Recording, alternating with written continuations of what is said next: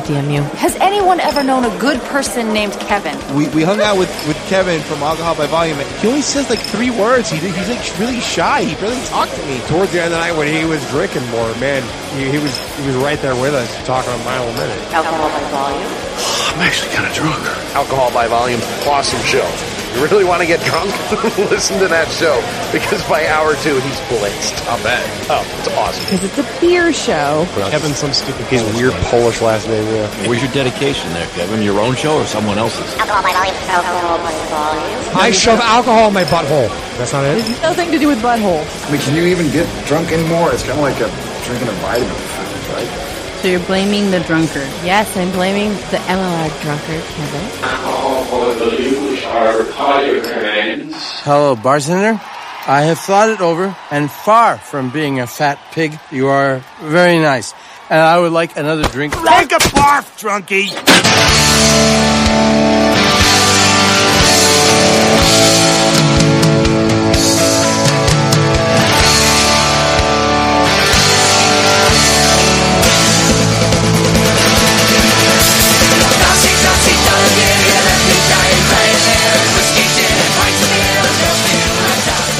The reports of my demise have been greatly, greatly exaggerated. Welcome to Alcohol by Volume. It's Tuesday, August 27th, 2013. I am your drunky host, Kevin. If you want to Skype in Alcohol by Volume, all one word, or call the number 862-345-7125. Uh, you can check out what we're talking about in the Facebook group, facebook.com slash group slash alcohol by volume. And of course, download all our wonderful shows from More Like Radio on iTunes. Just look up More Like Radio. You can also go to morelikeradio.com slash downloads and finally also on morelikeradio.org. And lastly, you can also join the Alcohol by Volume beer tasting list at tinyurl.com slash ABV beer tasting. It's an open Google spreadsheet. Add your beers to the list, rate them, uh, you know, show the alcohol level of them, the dollar amount you paid for it, the ratio of dollars to booze, all that wonderful stuff. Um, I haven't added much stuff on there lately, but there, there, there's a there, there's a there's a good reason for that. I will start with the story that uh, I know Punchy uh, kind of um, kind of mentioned a little bit on um, the "It's All About Me" podcast with Halls and Rorschach. Um, and hello and thank you to them for uh, you know the little mention on there. I heard you guys and Punchy talking about the uh, shenanigans from Friday. Um, and give them a little plug. You can listen to them live on Radio Fubar Saturdays noon to three, and you can check out their page at it'sallaboutme.com. That's four e's. So check out their show. The last show they were interviewing our good pal Punchy. So uh, some of you know that my birthday was on, well, actually yesterday. And on Friday, went out to do a little celebrating with uh, some of the MLR crew. It was me, my wife, Hammy, his wife, uh, Dennis Western Echo, and Punchy. We all went out bowling. So, you know, having a good time there. Uh, Punchy, or um, Hammy buys the first pitcher of beer. And it's just Budweiser. It, it was cheap figured why not. I think they had what they had Budweiser, Amstel, and I want to say like Bud Ice in pitchers. Otherwise, I was going to be spending like four fifty a bottle for Sam Adams or Yuengling, and I figured, ah, what the fuck, you know, it, it, it's beer at this point. We're just bowling, we're having a good time. So somehow or another, I, I, got through that first pitcher pretty quickly. So I'm, I'm, I'm feeling good. I'm, I'm buzzing and everything. We're we're we're playing some good bowling. Uh, it, for those of you that have seen BASEketball, there was a lot of that going on, just trying to psych everybody out as they're rolling the ball down the lane. There was there was just some stellar stellar psych outs from Hammy, and and a few really good ones from Dennis too. And hell, Punchy was in there with them too. And uh, what we were we were kind of playing elimination, so that whoever had the worst score in the first game was knocked out and I believe Hammy's wife got knocked out in the first game. Second game, my wife got knocked out. the third game, well, that was our last game. And there's probably a good reason for that. So, as the evening progressed, I apparently continued to buy pitchers of beer. We were there for, I am guessing, maybe about, uh, I don't know, maybe about three hours or so. I know Dennis can probably um, confirm or deny the timetable on this because it it gets blurry at the end, extremely blurry. But we were there for about three hours, and within that three hours, I consumed about three pitchers of Budweiser, pretty much. Punchy said on "It's All About Me" he thought it was about a pitcher and a half, but no, it it was it was about it was about uh, three pitchers. Okay, and Dennis said uh, Punchy and him were there from eight to eleven ish. So okay, so I, I was I was drinking for probably thereabouts four hours. Um, and contrary to what Punchy had said on the other show, I wasn't even pre gaming. I had I had um, what did I eat in that day? Oh yeah, okay. I had not eaten much. I had had a little bit for breakfast, a little bit for lunch. We had Chipotle for dinner, which um, the remnants of which are well were sitting in the Alexis Diner parking lot. I'm assuming. But oh, poor Dennis, he can't Skype in for this. He wants to. Sorry, Dennis. Um, so apparently, as as I was drinking and as the bowling progressed further, I apparently became this super bowler. I, I, I was hitting strikes and spares and everything. Hammy couldn't fucking believe it, even with all the psych outs. And even within up to that third game, apparently I was still knocking out spares. I only know this because I saw uh, some chat history in uh, the WhatsApp app. Shit that I honestly don't remember typing. Um, in fact, let me see. Let me see. I, I think I have the image saved on my phone because I know um, Mitch brought it up, so I probably have it saved in my gallery from WhatsApp, and I'll, I'll see if I can uh, see if I can decipher what the fuck I was saying. Uh, WhatsApp images. Here we go. I don't know what that is, but it looks delicious. Um, let's see. Da, da, da, okay, here we go. Uh, Punchy is totally psyching me out. So I think I was trying to type psyching. Uh, and I'm so miha drunker than anyone reauses, which is just oriasive. Fuck whoa. I'm gonna get the layer. I don't know what that means. Spare, maybe? I don't know. Uh, do glad my wife is XRT, and apparently that meant driving. Uh, holy hit bangarang. My phone E only bad 26 leafy, but I toast hit a P spare. I don't remember a fucking bit of that typing, and I should probably thank SwiftKey for uh, keeping the autocorrect working as much as it fucking did there. But anyway, um, I honestly do not remember the end of that third game of bowling. And uh, maybe Dennis can enlighten me uh, if if I did actually end up with the the uh, the worst score in that. I think I I have a feeling it was probably between me and Punchy. I'm not sure, and it was probably me, but I'm not sure. So most of the rest of this, as it occurred, was dictated to me by my wife. Uh, we were getting ready to leave. Uh, I was trying to take my shoes, my bowling shoes off, apparently, and uh, almost fell on my ass.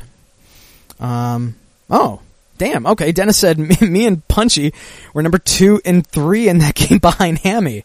So okay, see, I I I was saying how it's like Legend of Drunken Master. I am Legend of Drunken Bowler. Apparently, when I'm completely blitzed, I bowl better. Don't understand it. But anyway, I was trying to take my bowling shoes off. Apparently, thankfully, they were Velcro.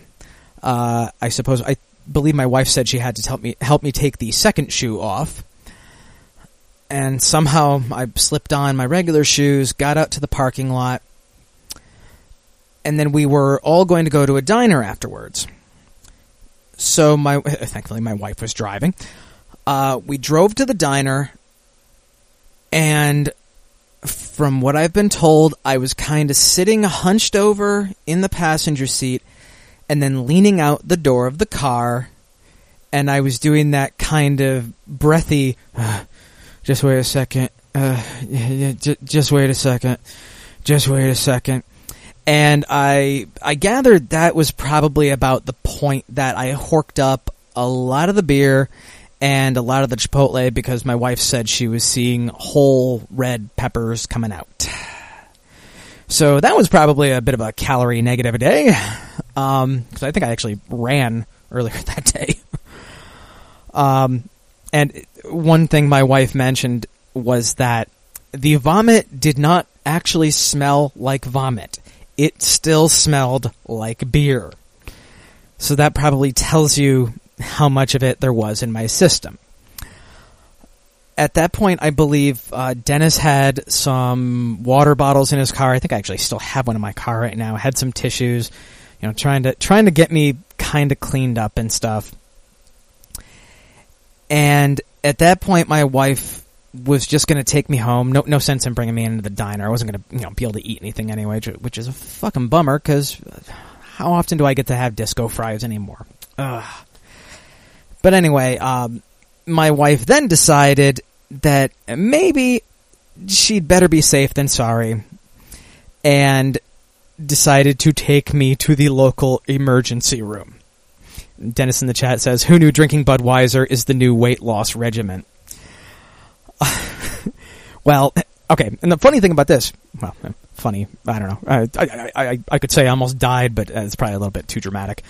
Um, so she takes me to the ER, um, drops me off at the door, which of course reminds me of that Brian Regan joke about how uh, a hospital not having valet parking is a huge oversight. You know, you you go in, tell them you're shot, ask them if they validate, and you know, shit like that. So apparently, a, a male orderly had to assist me out of the car, uh, believe into a wheelchair because I wasn't walking anywhere and he wasn't going to carry my ass. And I apparently, at the time, was rather upset with my wife. I remember some flashes of this where I'm kind of hunched over and saying, "Uh, Don't make me do this, don't make me do this, don't make me do this, don't make me do this. I don't fucking know. But apparently, once I was with the orderly, I was very cool with the guy. I was very polite, you know, just like, oh, thanks, man, and all that kind of shit. I'm thinking that deep down subconsciously, even when I'm completely plastered, blackout drunk, I still realize that it's important to be nice to the people who provide a service for you. So I am not a belligerent drunk. I, I have a feeling that if I was to get arrested by cops for a drunken disorderly, I would just go. I'd be like, "Yeah, I'm sorry. You guys got me. You got me." Yeah, let, let me get in the car. Oh, um, yeah, I'm sorry. You, uh, you, let me put my hands behind my back. You guys got to cuff me first. I'm sorry, and, and that's probably what would happen to me. And oh, god damn it, how how is that? How is that gay, Dennis? That's that's just drunken whining. oh wait, you're saying that the male orderly? I don't even remember what the dude looked like. I think I was just I, I was just being nice because he was providing me the service of wheeling me into the hospital so I didn't die. um, but to to break off from me going into the ER at this point while my wife is parking, I don't know if you guys remember that article last week that I covered. I become my own news story here with certain beer brands being tied to ER visits. Oh look, I had fucking Budweiser. I end up in the ER. Son of a bitch. and no, Dennis, there was no other orderly that provided me another service as I was passed out late at night in the hospital. And believe me, it, was a mess there. They had like, I think they had like one doctor on call there. But anyway, they, they wheel me in. I guess they, I don't know, they put the bracelet and all that shit on me. My wife's filling out the paperwork. Um, the the first thing I really really remember being there is sitting up in the hospital bed, puking up, and it, I think at this point it was mostly just kind of bile. I know this this is delightful, isn't it? Uh, th- then again, some of the shit talk we've had on other shows, this is mild. Um, puking into one of those just like blue puke bags. And uh, from that point, I don't I don't remember puking after that. And I was just kind of laying there in the bed, alternately sweating and freezing my ass off. Uh, they had, you know, TV going. I don't know what fucking shitty show was going on there. At one point, I the nausea had somewhat passed enough, and I had my uh, 3DS there, so I just started playing Animal Crossing. So Marianne and Ashley would be proud. Uh, I figured, oh man, I gotta water my flowers. And again, out of all my listeners, Marianne and Ashley are probably the only ones who will understand that. Um, and you know, I had an IV in my hand. My half my hand is all fucking bruised up from the IV, from them, you know, hydrating me back up. Didn't have to have my stomach pumped miraculously, uh, because that would have just made things a whole fuck of a lot worse. Um, so let's see. We got there. Like Dennis said, we were at the. Um, yeah, Dennis is right. There was nothing left to pump at that point. Yeah, I. Going by what Dennis and my wife say, they. Uh, the I was just spewing all over the place, and and in, in a moment of you know non non joking honesty here. I have to thank Dennis for actually being genuinely concerned and helpful, and I know my wife appreciated it too. Um, because my wife was freaked the fuck out. That's that's the second time she's ever seen me puke after drinking, and the first time it happened, and I, I want to say I've told this story on the show before. This, this is a quick one. Wasn't blackout drunk. We were at her cousin's wedding, and stupid me, I was mixing beers and white Russians and champagne and everything else, and I was just drinking the entire night. Uh, you know, a lot of hard liquor. And her parents were driving us back to their house so we could pick up our car. My wife was going to drive us home, and I'm sitting there in the back seat, rocking back and forth, just trying not to concentrate on how nauseous I'm feeling. I get out of the car, give my wife that, oh, hold on, wait a second, wait a second, and then just let everything up in the corner of the driveway, thankfully nearest the street. Uh, I, I, seem to remember it had a kind of a creamy appearance, so that might have been the White Russians there. But I was not blacked out at that point. This time, I was fucking just I was I have never blacked out like this before. So I tonight is actually the first time I've had a drink since that night. And you guys know me, I like to drink on the weekends, and I was not fucking touching it. So we got out of the bowling alley around eleven ish.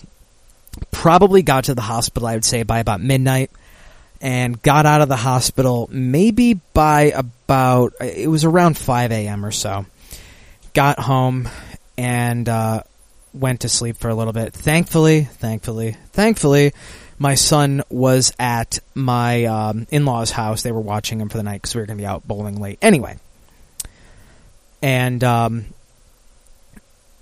so went home, went to sleep for maybe about four or five hours, and then you know, my wife picked up our kid and everything, and I was just trying to get myself rehydrated again with juice, you know, eating a little bit of dry toast. Um, and uh, amazingly, amazingly, I was really perfectly fine by the end of the night shame of it was that I had scheduled a massage for myself, and no, not a happy ending massage, just a regular 60 minute Swedish massage. I enjoy them. They're, they're very stress relieving for me, and it's really the only time I can ever fucking relax anymore with my goddamn job. And maybe I'll rant about that a little bit later. Um, but I had to reschedule that, which was kind of a bummer. We just told them, ah, uh, yeah, we were at the hospital until 5 last night because of a, a medical emergency. Yeah, you know, just kind of kept it a little bit vague like that. Um, so rescheduled it for this Friday, so I'll be happy with that. And um, by Sunday, went out to went out to eat for dinner at Chevy's out here. Had a coupon for my birthday for a free entree, blah blah blah. And I think uh, was it, I think Sir Darkside, I believe, works at a Chevy's, so he he may know the appeal of the chips and salsa there, which are fucking phenomenal but I was uh, totally good. Didn't eat as much as I normally would, which I think is good. I think the massive purging of my stomach may have tapered off my voracious appetite that I've had lately. Like even even tonight before the show, like my, my, wife normally knows that you know I'll I'll drink and drink and drink during the show, and afterwards I'll have the drunken munchies. And oh shit, I just saw Dennis. Just gonna log on Skype. Now I'm fucked. Uh, um, but she knows I get the drunken munchies, and she's like, "So what do you want after the show?" I'm like, "No, no, no, I, I don't need anything tonight." She's like, "No, Taco Bell, White Castle." I'm like, "No, I'm, I'm good. I'm good. Maybe I'll have a little bit of ice cream, and that's it." So that that was Friday. That was Friday, and um, that that is why the moonshine centric show is on a uh, bit of a postponement. I am drinking a little bit of moonshine right now, but it, it's maybe about an ounce worth that I just mixed with some Seven Up, just so I could kind of see what the taste was. I got uh, apple pie moonshine, seventy proof, mixes with Seven Up pretty good. Not too bad. So, oh, and Dennis is calling in, so let me answer this call here. Hello, sir. Oh wait, uh, okay. I was just making sure I didn't have you muted. You hear me now? yep, you're good. Okay, I had, I had to call in for just to offer a slightly different perspective from your story Oh dear. Okay, go ahead. uh, for a few seconds. So, first of all, as far as the pitches of beer, like this is my perspective. You ordered the first pitcher, I guess. Uh, uh, and I guess Hammy actually did. Someone else, somebody else ordered a second one, and it was gone pretty quickly. Yeah. And the third one, I remember I got the third one, and I was asking around who was going to drink, and everybody was like, "Eh, maybe not me. I don't know," but I got it anyway. Oh shit! And All then this time I thought I got the third one. Damn. I got the last. Oh, maybe you got three, and I got the fourth one. Oh then. dear God. So maybe I, know. drank. Oh wow. Maybe I drank four of them then. But the one I got at the end, I put it down, and I literally poured one cup of Budweiser for myself. Ten minutes later, I looked, and it was empty, Oh. just gone. Oh. And I looked around at like, who else? Nobody else was drinking. It had to have been you. Oh. And at that point, we got done playing, and you went to the bathroom, and you came back, and you did this thing when you know your person is trying to completely wasted. You try to walk, and then you miss a step, and you almost fall completely on your ass. Oh my god. You stand up, and you pretend like nothing happened. Yeah, I, w- I was trying to remember like how many times I actually because I, I I you know broke my seal pretty early in the night, and I, I guess I should be thankful we had a bathroom right next to our lane. But I don't remember going to the bathroom at any point, and for all I know, I could have pissed myself. Oh, you were gone. I was busting your chops on the way out, which I bet you don't even remember. I, we were standing outside for five minutes, and I was making fun of your slurring. I you know I don't even remember walking out the door. There you go. Well, I all I know is that we did, we agreed we were going to go to the diner, and Punch and I sort of went the wrong way, but we didn't take that long a, uh, a detour. By the time we got to the parking lot of the diner we needed to go to, we pull in, and there's Hammy and Christy sitting in their car, just uncomfortably pretending to text somewhere. Oh. there's your car. Oh. Your poor wife is standing over you, and you, your eyes are closed. You're pale completely, Oh. and it's just coming out. You seen the scene from uh, uh, Exorcist when she just projectile vomits? Oh yes. that was you. Yeah. Apparently. no exaggeration. apparently there like the next morning there was still a little bit on uh, my car door my I had to clean that up in the morning and like my I know my wife had cuz I, I normally keep like a couple blankets in my back seat and uh my just like cheap fleece blankets and my wife put that in my lap when we were going to the ER and she's like if you have to throw up don't worry about it just throw up into this and so apparently I threw up into that. Oh Yeah, I was trying to calm her down, but I think I may have accidentally got her more scared because I mentioned that I've gotten this drunk, and then I've gotten drunk to the point of alcohol poisoning, which is true, and more than once. mhm Uh, Uh, maybe she heard that, and that's why she figured she was going to take no chances. And you know, I I don't blame her because you know what? It, they they got me hydrated with the IV. I mean, because even even once they thought I was okay enough to give me some fluids and stuff, I was still just barely barely sipping though. There's, there's no way I would have been able to get hydrated You- quickly enough. No, I, we were trying to get you to drink, and you were like, you were taking the bottle of water, you were literally touching it with your lips, and I know why you were doing that Because at that point, like I've been that wasted, but still wasted enough, not enough wasted that I can like remember flashes. Yeah. You're afraid to swallow because you don't want to just start regurgitating it again. Mhm, yeah.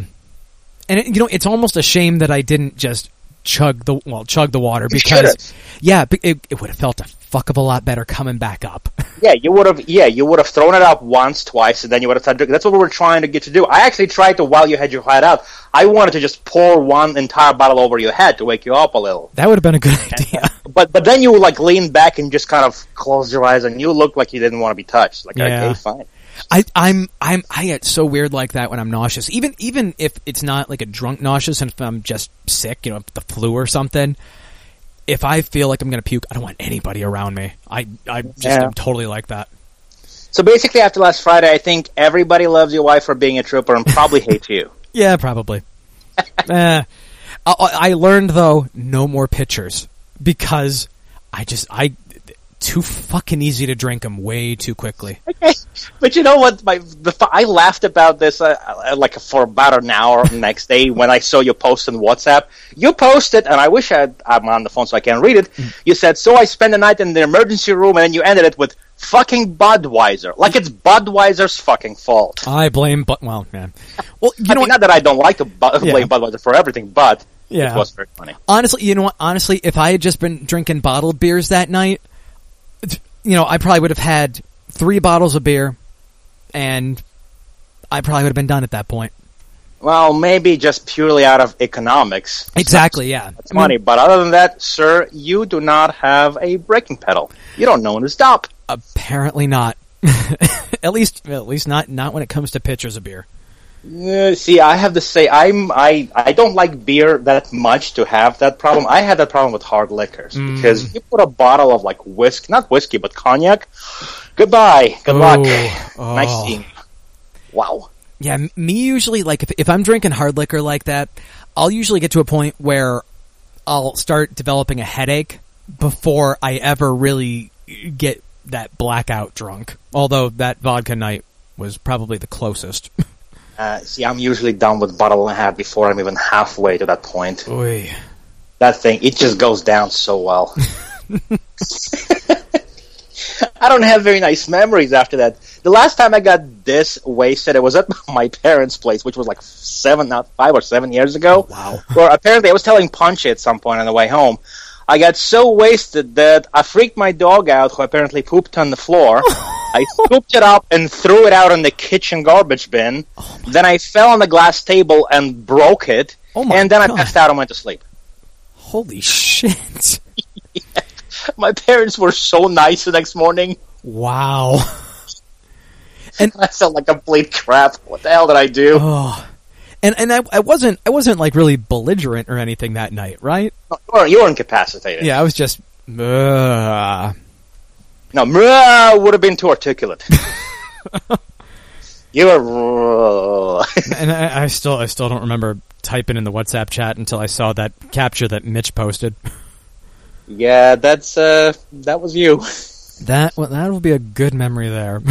a very fun night. Otherwise, yeah, n- like now I know like on Facebook my you know my wife is trying to like organize other you know just little social gatherings and stuff because I guess she thinks we should have some sort of social life and I, I, apologize if she gets annoying with that, but I don't know if anybody's scared to hang out with me after that. not me. I mean, I mean, you know, I've been there. Yeah, I mean, eh, you know, like for instance, like at that one that uh, Scan Fest. I mean, there's, I don't even they barely have any beer there. That's more you know the attractions and all that kind of shit. You know, and you know the the 5K. Well, you know, not really drinking at that, but oh, Ooh, good times. Good it, times. it, it, it provides good radio for MLR. You know, pu- well, pu- still in- alive, so that's what provides good radio. Yes. Yeah, and puking in a diner parking lot, or you know, fucking some whore in a stairwell. That's what it comes down to. Well, let's face it. If you haven't got drunk and puked in a parking lot, you should not have a show called Alcohol by Volume. Yeah, I mean, shit, Qualify. shit. When I was when I was nineteen, I puked on the side of I ninety six in Michigan, with cars whizzing past me at sixty five miles an hour, and that was and that was when I was puking up water, and that felt fucking good. Yeah, I've had these, and then I've woken up at rest areas like an I eighty, like miles away from here, not knowing how I drove there. Oh wow! Yeah, that happened more than once. Yeah, that that this this is the first time I've ever pretty much just woken up in the ER though. And, and you got to think I'm a little bit old for that. This being my first time for that happening. I was shocked. That, yeah, your wife said that she's seen you. This this is was the second time ever. And Yeah. I was like, "D- d- does he drug you after? Is he like a memory eraser thingy? Well, what happens? I mean, I I will, you know, there, there have been show nights where I'll I'll get pretty plastered, or you know, nights after work where I deal with so much bullshit at work that I just have to come home and just drown my sorrows. But for the most part, there may be little bits here and there that I don't remember. But for the most part, I remember the entire evening. I'm just kind of eh, all over the place. This was just the complete opposite, where there are those few flashes I remember, and everything else is just a blur. Yeah, these are not fun. I never liked these. They're always. At le- you know what? Thankfully, and I I said that before, and I'll say it right now.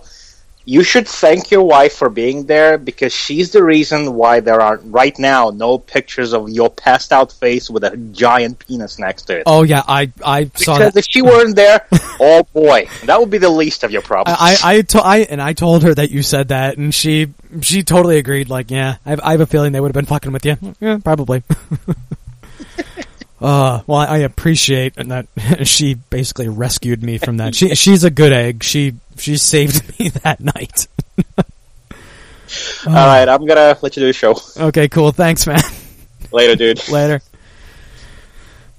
Ah, yeah. So that was my Friday evening, uh, and yeah, my my wife, as Marianne has said it to me too. My my wife is a goddamn saint. So I'm, I'm very glad that my wife doesn't really drink that much at all. I mean, honestly, if she ever does have a drink, it's because we have a leftover bottle of rum at home and you know she makes a strawberry daiquiri with it or something.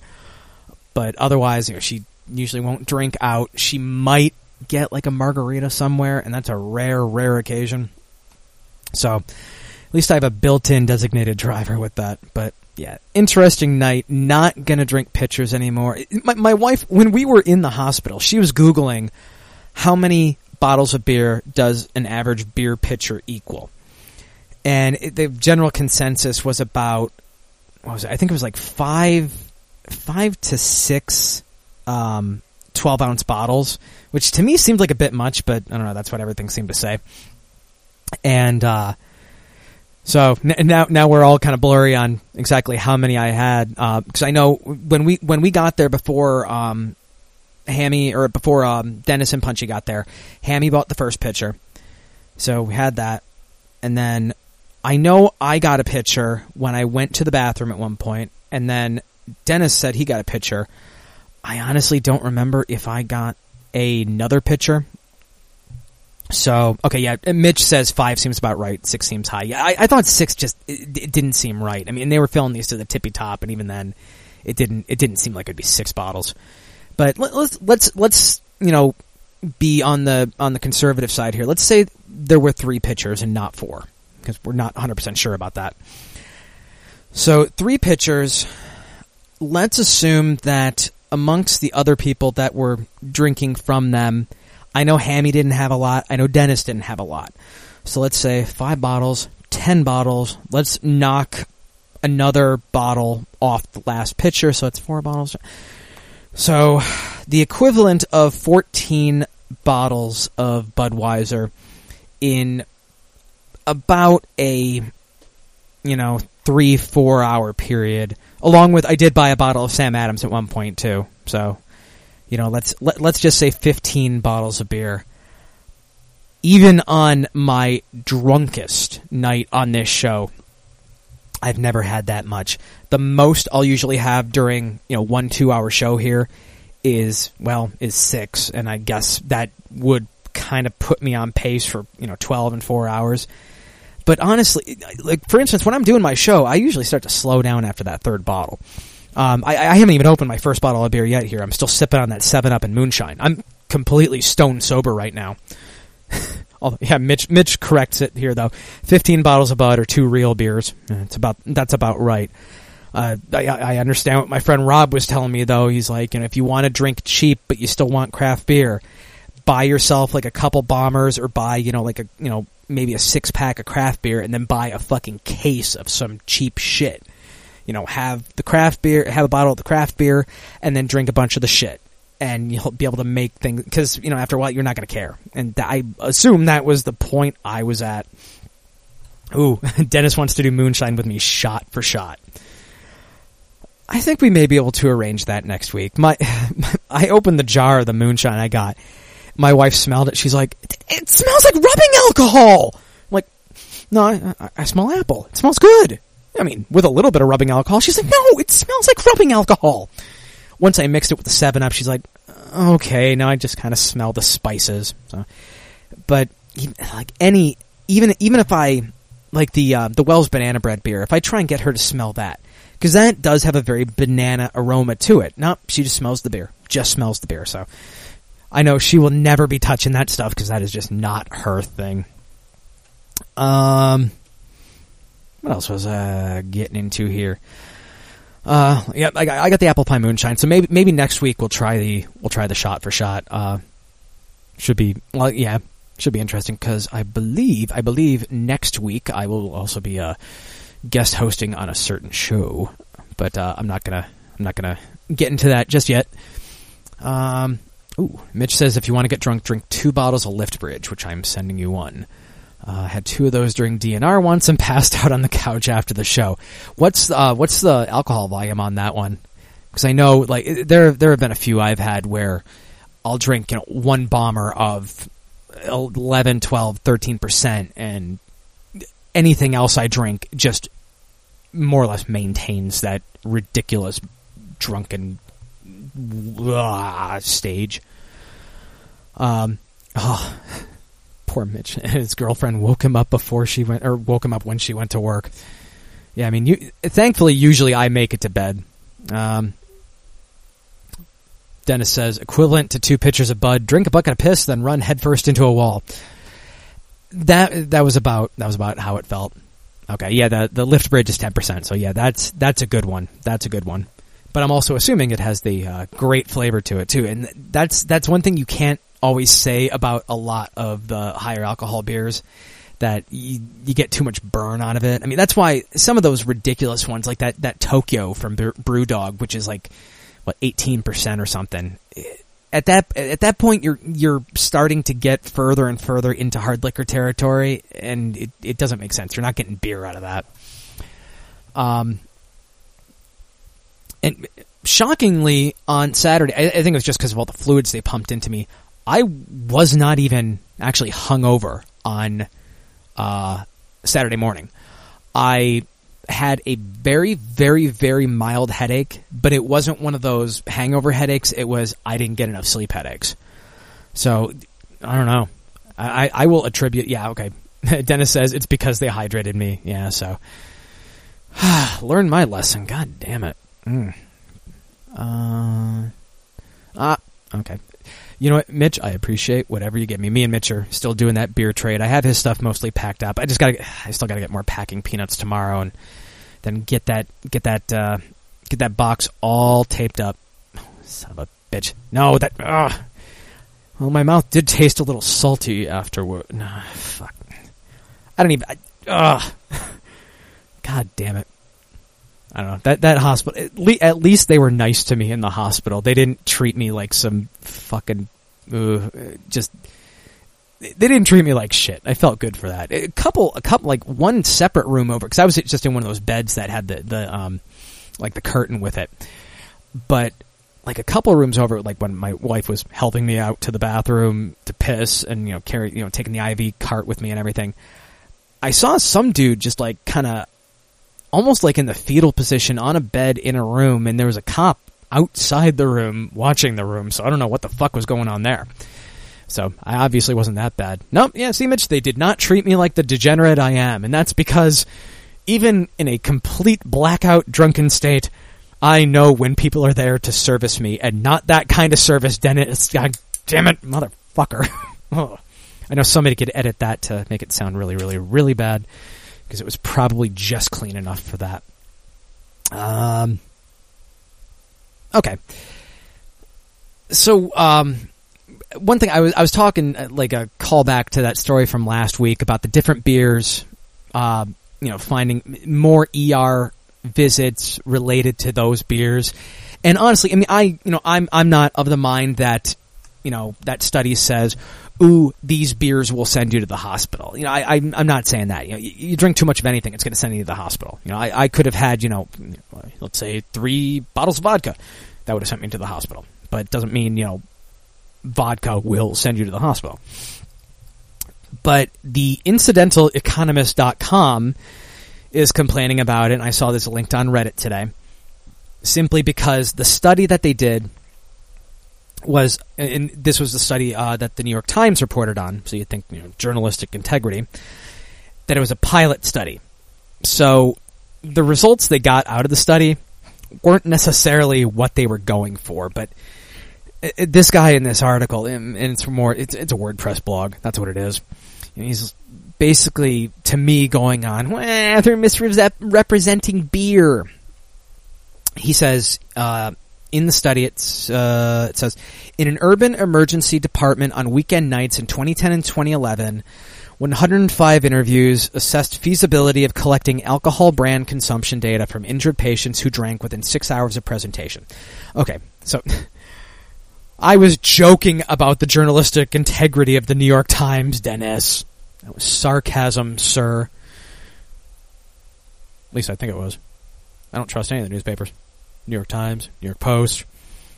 Although I like the Detroit Free Press, but eh, fuck, not gonna do that. Um, so with with this study, it was it was a small sample size. I, th- I think it was like 105 or 150 people.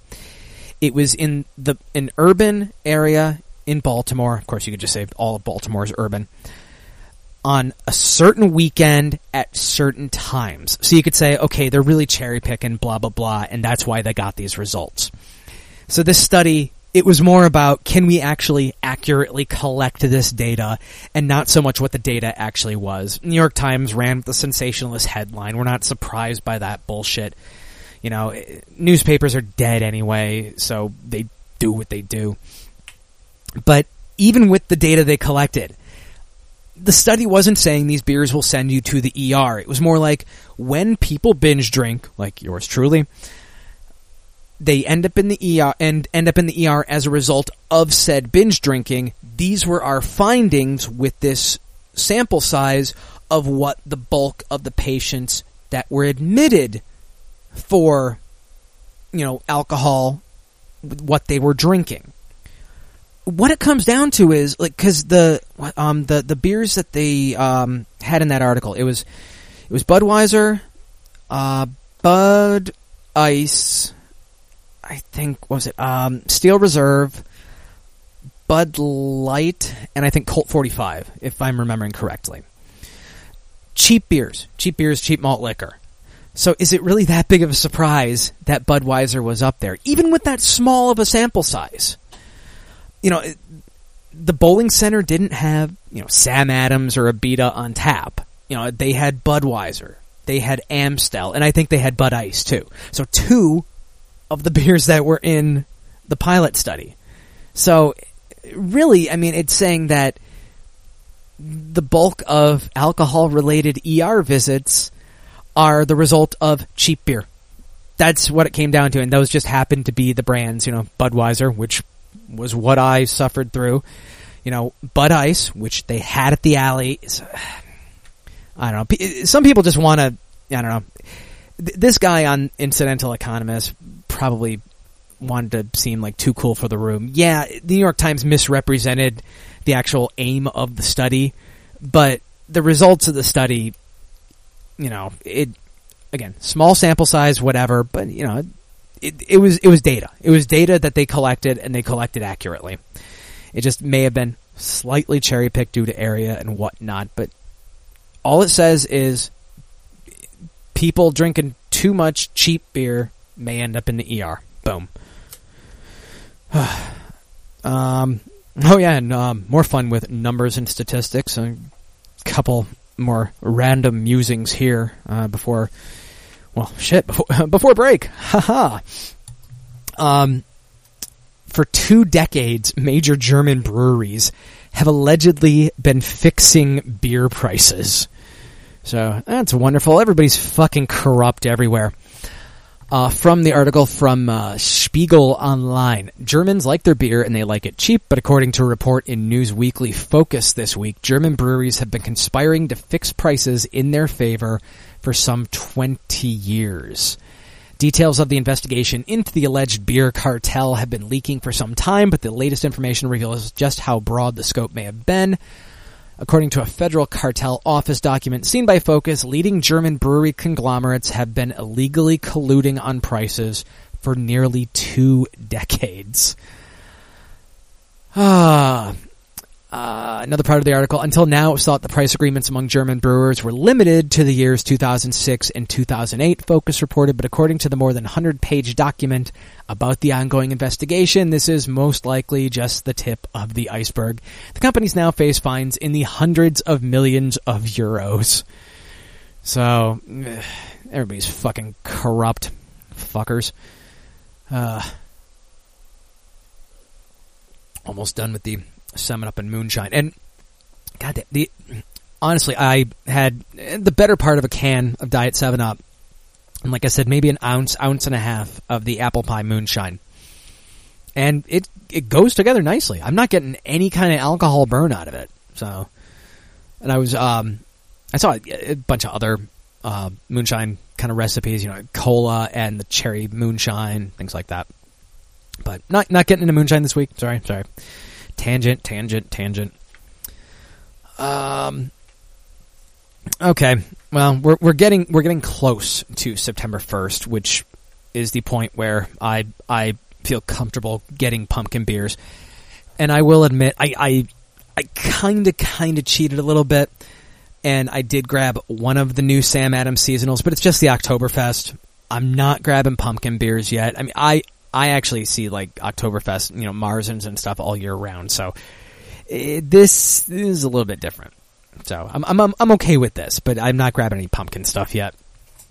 And I was very very tempted to pick up a bottle of pumpkin today, but I relented. That that shit is affordable compared to a lot of the other stuff. For that that bomber bottle, it's like eight ninety nine, and for that, what I think is probably one of the best pumpkin beers out there, that's a fucking steal.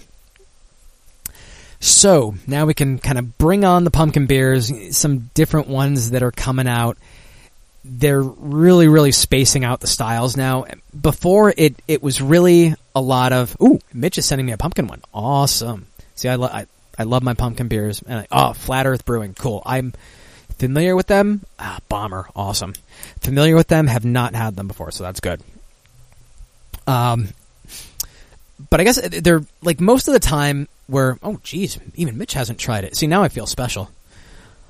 Um, where was I? Um, for the most part, when you're seeing the pumpkin beers, there it's usually a pumpkin ale and your occasional pumpkin stout. This year, they're really dipping into a lot of you know a lot more different styles. Um, on this page, let's see. They I'm not going to go through this whole list because they, they have a shitload of them here, but they have you know traditional spiced pumpkin ales, pumpkin porters, pumpkin saisons, pumpkin lagers, pumpkin stouts, and in this list there's even a pumpkin barley wine, which I would be very interested to try. Uh, seeing if there's any, I, I, know there's a handful in here that I've had uh, in the spiced pumpkin ales, Brooklyn Post Road pumpkin ale, had that before. Uh, Dogfish Head Pumpkin Ale. I have not had that one, shockingly enough. I don't even remember seeing that. And I get a lot of Dogfish Head out here, but it's sometimes hit or miss. There was one, um, fuck, what was it? Uh, I know there was there was one I was looking for. I, mean, I, I find Tweason'ale from time to time. Uh, Festina Pêche. Oh, it was the um, that apricot IPA. I still have yet to see that around here. um, let's see. Elysian Night Owl Pumpkin Ale. I think I've had that. Harpoon UFO Pumpkin. I've been seeing that out already. Uh, McAuslan St-Ambroise, the Great Pumpkin Ale. I think I've had that. And uh, I know I actually, if I remember correctly, I think I sent a McAuslan to, or I'm sending a McAuslan to Mitch uh, and oatmeal because I don't think they distribute in Minnesota. I'm hoping. Uh, New Belgium Pumpkick, New Holland Ichabod Pumpkin Ale, Sam Adams Harvest Pumpkin Ale, which I got to try this year. Uh, Smuttynose, Shipyard, Southampton. So I mean, every everybody's doing pumpkin now. It, it there was a point where n- pumpkin was very very specialized, and if you you found your pumpkin beers, they were few and far between. You know, not not everybody's now now everybody's fucking doing it. Everybody's fucking doing it. Then you have your imperial spiced pumpkin ales, and just kind of more of the same. Cigar City in Florida has one. Elysian has great pumpkin ale. Uh, Fegley's Devious Imperial Pumpkin, and I don't know. I can't remember if I've had that, but Fegley's does some good stuff. So if I haven't had that, I should probably keep an eye out for it. Hoppin' Frogs uh, Hollow Double Pumpkin Ale. I wasn't that impressed with that one last year. Sam Adams Fat Jack.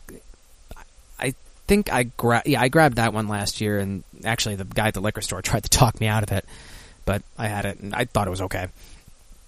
Uh, Weyerbacher Imperial Pumpkin, of course, which is phenomenal. If you're able to get Weyerbacher, check that out. A handful of pumpkin porters. The only, let's see, two. There are only two brewing companies there that I know I'm able to get. Epic Brewing, fermentation without representation. I've had that before. That one's pretty good. Epic Brewing does their uh, their fruit beers, and there's a gourd, I guess, pretty well. 21st Amendment, they're the ones that do Hell or High Watermelon. It's a uh, Baltic pumpkin porter. Haven't seen that, so I got to keep an eye out for that. Belgian style pumpkin ales. 21st Amendment does one of those too. It's a pumpkin triple. Uh, other spice pumpkin ale styles. Okay, we get the barley wine. This is a brewery I'm not familiar with. Almanac uh, heirloom pumpkin barley wine. It's a 12%. Uh, Elysian Brewing, Dark of the Moon, Jack's Abbey, Mom and Pop's Pumpkin Crop, and then Lakefront Pumpkin Lager. And that's, you know, for, so your lager, lager, stout, and barley wine. I think I've had the Lakefront before. I, I see Lakefront here all the time. And then this was an interesting category here. This this is stuff I, I know I'm not going to see. The Bruery Autumn Maple. It's actually made with yams instead of sweet potato or instead of pumpkins. And then uh, Indeed Sweet Yamma Jamma, and that's brewed with sweet potatoes, candy yams, and spices. That one, I would not be surprised if uh, Mitch ran across that because the brewery, I guess, uh, the brewery is Indeed Brewing. They're uh, based out of Minneapolis, so he might be a lot more likely to see that. Um, see, is there anything else I should get into before break? Yeah, you know, I'll I'll, I'll touch on uh, I'll, I'll touch on these couple things here, and then I'll hit into break, and then I'll get into stories. Um, th- this is a quick one. I-, I totally forgot this one happened until somebody posted it uh, in the Facebook group. And if you're not in the Facebook group, facebook.com slash groups slash alcohol by volume, um, you know, feel free to post, you know, interesting beer, booze, whatever stories in there. But this was posted by, well, someone who I believe is a relative of mine. He basically shares my same name, which, you know, his, I believe his middle name is my first name, and we share the same last name, but we're not sure. My my last name, you know, is a indecipherable Polish last name, and there are basically two strings of Wojtasic families in the U.S. One of them is based out of Chicago, and then I believe the other is based out of like the New England, Connecticut area. We're not sure if this guy is one or the other kind of, but anyway, so he's on the Facebook group, posted this for me. I had seen it in a internal mail where I work and completely forgot to forgot to bring it up on the show.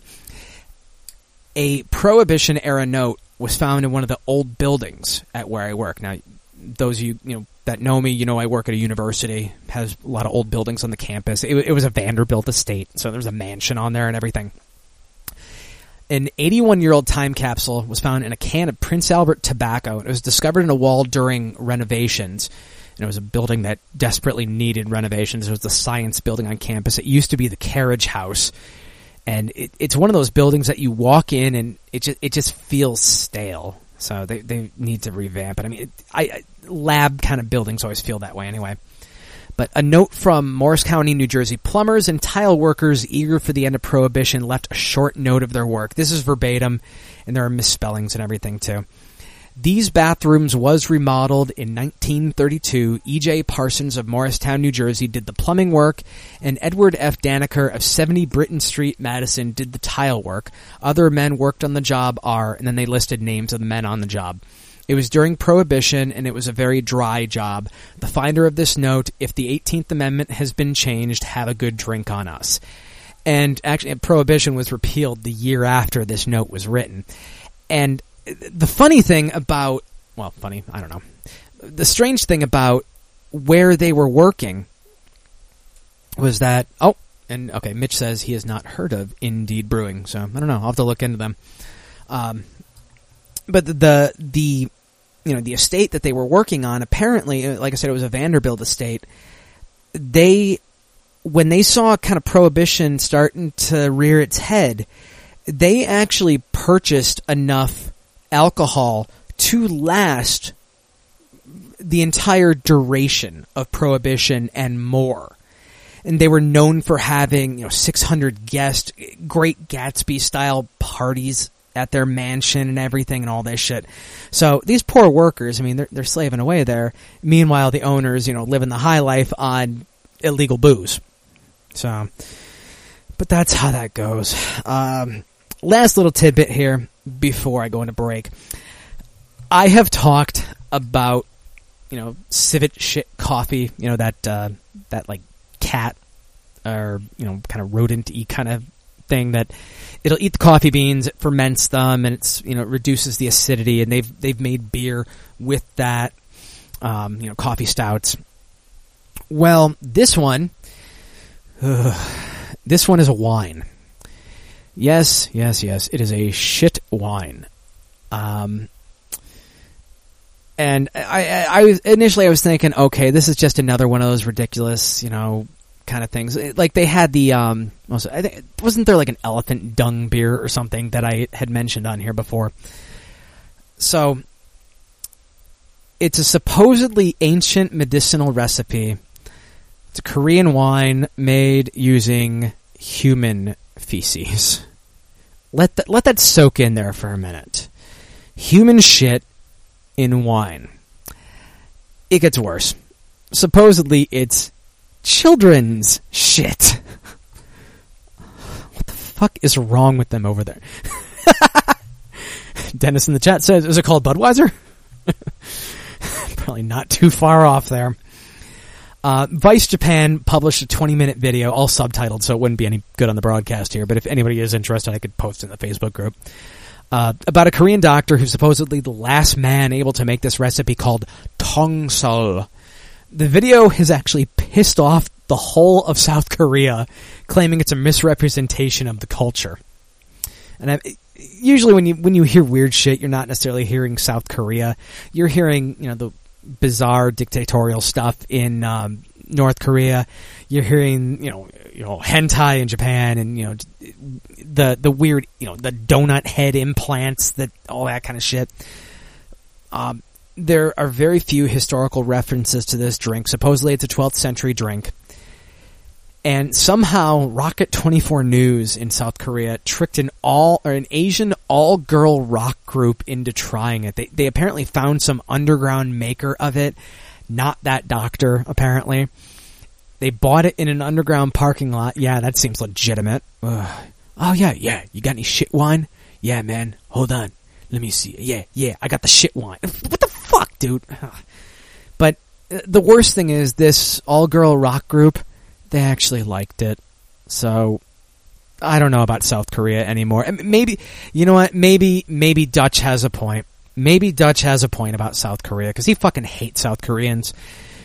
So he he he may be on to something. Oh dear God! Oh dear. Wait, is that? Oh, delete. Yes. Okay. that was uh, extremely frightening for those of you that are not listening live, be glad because you know occasionally, well, actually more than occasionally, the chat is fantastic. Today, oh, oh, oh, oh Mitch posted. Well, uh, what's what's the ter- what's the official term for that with with the glass table? Is there an actual term for that? I don't know because I've never never quite been into that. Um, ugh.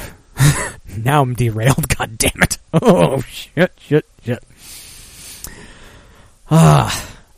So with that, I think I'll uh, get my break ready here. I got a few news stories. Um, of course, glass bottom boat. Thank you, thank you, Mitch. Wait, wait, was that Sherry in the picture? And it was probably chocolate on the table or something. Post. Okay, go ahead, Mitch. You have permission to post it again since Dennis missed it. I probably overreacted slightly there. Itchy trigger, trigger finger in the sh- in the chat. Uh, but I'm actually I'm definitely getting into the new beer releases this week because uh, I know I've I've skipped out on some of them. Uh, I, I am I'm really hoping that that is like some you know pecan turtles or something like that. oh, God. And I'll just leave it in the chat this time because it's delightful. Makes me want some chocolate actually right now. Uh yeah. So what the fuck? I, will I'll be covering new beer releases this time around because the last couple weeks I've been really really lax with that. Uh, American craft beer sales slumping due to overly demanding UK retailers. Uh, worker died in a forklift accident. Stone Brewing. Uh, Schubros Brewing pitting bottles against cans in a combo pack. Then I have a few lists because we love our lists, and lists are always good if I need to fill time or save it for another week. Uh, it, it's another one of those unusual beer flavor lists. If it if there wasn't new stuff in this one, I wouldn't even bring it up. Uh, top seven beer storage myths. I fall prey to one of them there just as a force of habit. Another list from BuzzFeed 21 reasons you should drink more beer. Uh, disclaimer, responsibly, of course, so you don't end up in the ER.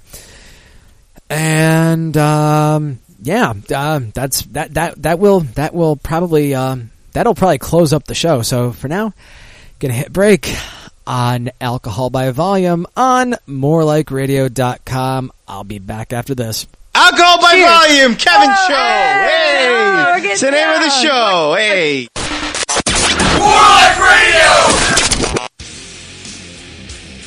Uh, now, I'm- now I'm realizing that this is all going to be on fucking podcast. Oh boy! I told Yeah, you. we- We, were trying. I was trying to warn you the whole time. Dude, I don't care. I'm voluntarily Skyping into you. Use this to make a promo. I don't care. No, Mm-hmm. uh, dude, like I said, my fiance doesn't listen. Dutch got drunk one night. Well, he gets drunk every night. But he got drunk one night and I used it as a promo. Why not? Use this into a promo. I, I give everyone permission to turn this audio into a promo. I don't care. He also used Drunk Me for a promo, too. You remember? No, I, I, yeah, Punch AJ, it. you play it every week. I do. Folks at home, radio gold like this happens every Sunday and Thursday at midnight on 360 on 420, only on morelikeradio.com.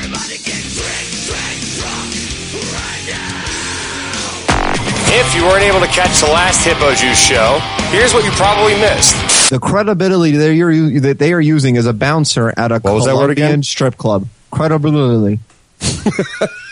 Oh my god, it's hilarious! Let's say it three more times.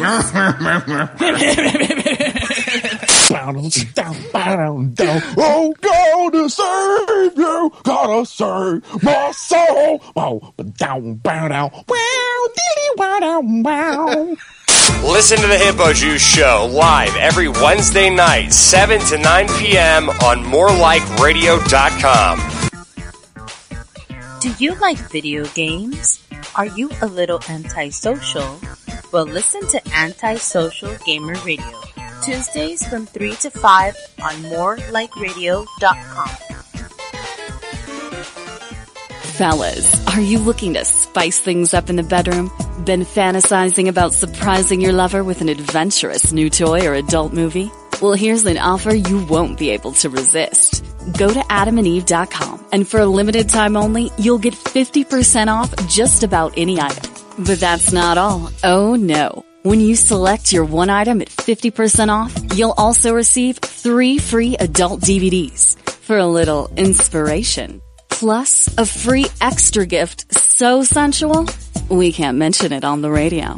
And to top it all off, we'll even throw in free shipping on your entire order. And no, We're not teasing. So check out adamandeve.com today for this special offer. Get 50% off one item when you type DEAL48 for the offer code upon checkout. When you do, you'll get three free DVDs, a free extra gift, and free shipping. Just use offer code DEAL48 at adamandeve.com.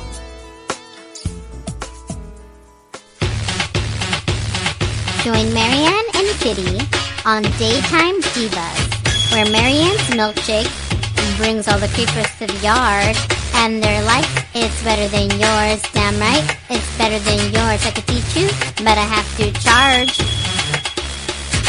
Daytime Divas, Thursdays at 8 a.m. on morelikeradio.com. High Society Radio is now part of MoreLikeRadio.com. Who's all part of the more like the uh, more like radio cavalcade of stars? Who, who are you joining there? Oh well, Hippo Juice. They're the the soul behind More Like Radio, and we're we're jumping on there. High Society Radio, that is. What other what other kind of shows are over there though? Oh, there, there's there's plenty. There's a there's just a roster that's ridiculous. There's 360 on 420. There's a gentleman show. There's Antisocial Gamer Radio. There's the Red Show. There's Daytime Divas. Okay, so you're not out there by your by yourself in the cold anymore. No, you're fucking with a family. Yeah, a real family, a family of gangsters. Take the edge off. More like MoreLikeRadio.com. It's like rap music you can understand. Damn, it feels good to be a gangster.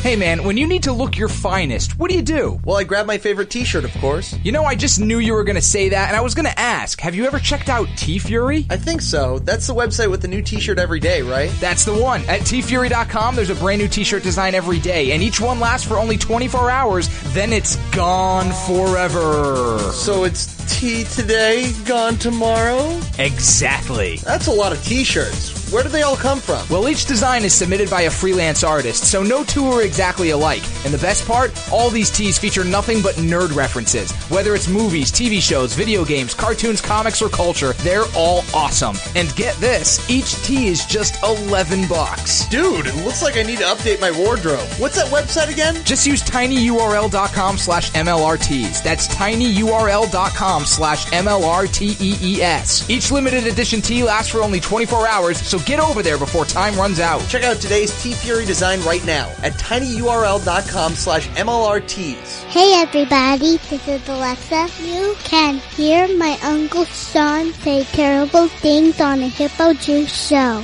Wednesday night from 7 to 9 p.m. Followed by the Red Show from 9 to 11. And now mark out Radio with Big T and Dark Fox is on Wednesday too. Join them during their new time slot 11 to 1 a.m. Only on morelikeradio.com. Hi, I'm Kitty from Lust and Lump, where we like to talk about everyday topics. Everyone was getting shit faced and they were stroking my dickhead. my fucking vagina is swollen, okay? I think my favorite place is the anus. Of course I'd pop that pussy. she said she had her ass cheeks spread out and uh, she was, uh, you know, putting the wax on it. And as soon as she went to go pull the wax off, she went. Listen to us live Mondays from 10 to midnight on morelikeradio.com. Punto com.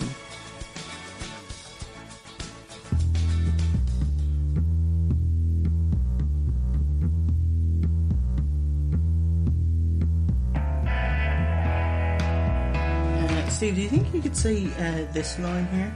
This this line here. OSW Review, an old school wrestling podcast that won't kidnap you and kill you. Just uh, just em- emphasize won't, so it makes it sound like our competition will kill you. OSW Review, an old school wrestling podcast that won't kidnap and kill you. And you're listening to More Like Radio.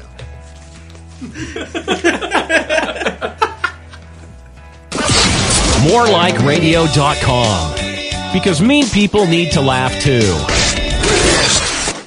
Why did you get so drunk. You got drunk. I'm just really exhausted. What's in that cup? Rum and cokes? Why are you getting wasted? Maybe because you dick stole my talent show. Do you have any idea how important this is? You We're have trying to any save the pub idea? goal. Really, this is what you you're have doing? any This is what idea? you're doing? Do you know what's going to happen if the North Koreans take over? They're going to ruin our way of life. Get your shit together, dog. Next.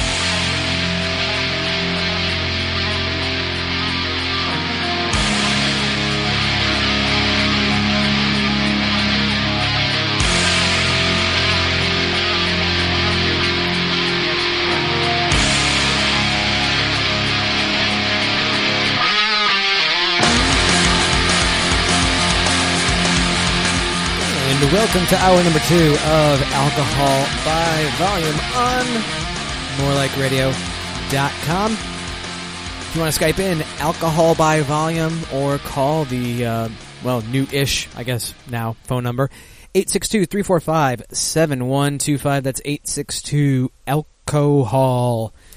And of course, check out the Facebook group, facebook.com slash groups slash alcohol by volume.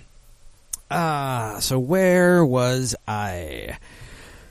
Uh, da, da, da, da, da. Where did I start my news stories? I'm all disorganized here. Okay. Um, American craft beer sales slump due to an overly demanding UK retailer. Apparently, in the yeah, Dennis says uh, hour number two, as it's known, the No Dignity Kevin show. See, uh, th- this this night I have barely been drinking. I've actually been very very good. I can still see a brewery without fucking things up. I finished that Seven Up and Moonshine. I'm about halfway through a bottle of Sam Adams Oktoberfest. Not not even halfway through. And I only have one other bottle down here.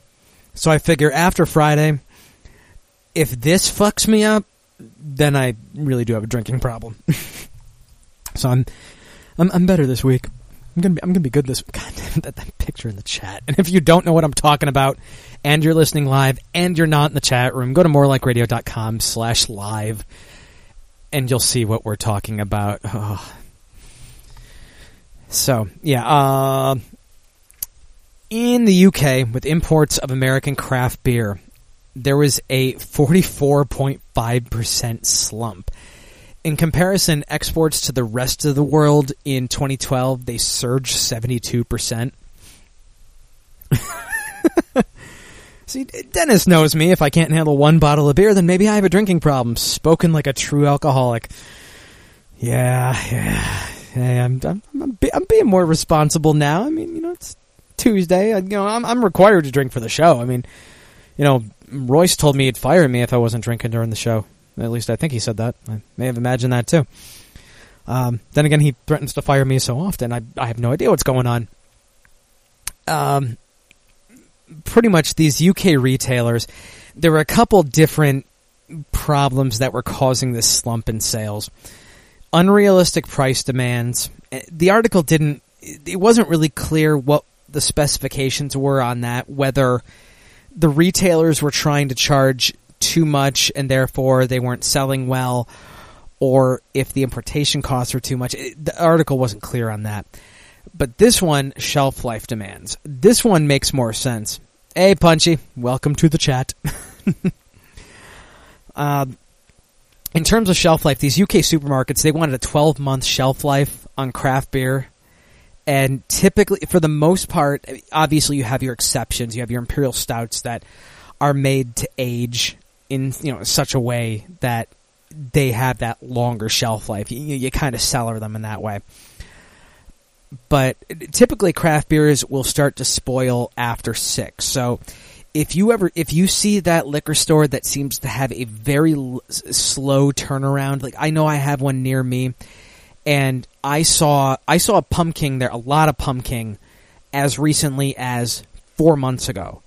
That was clearly from last year.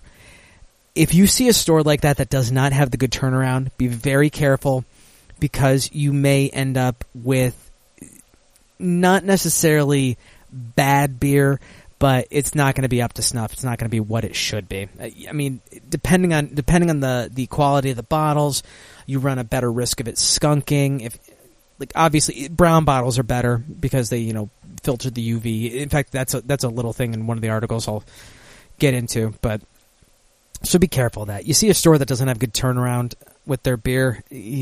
Now, if they have a lot of empty shelves and they have to constantly restock product, you're you're doing fine there then.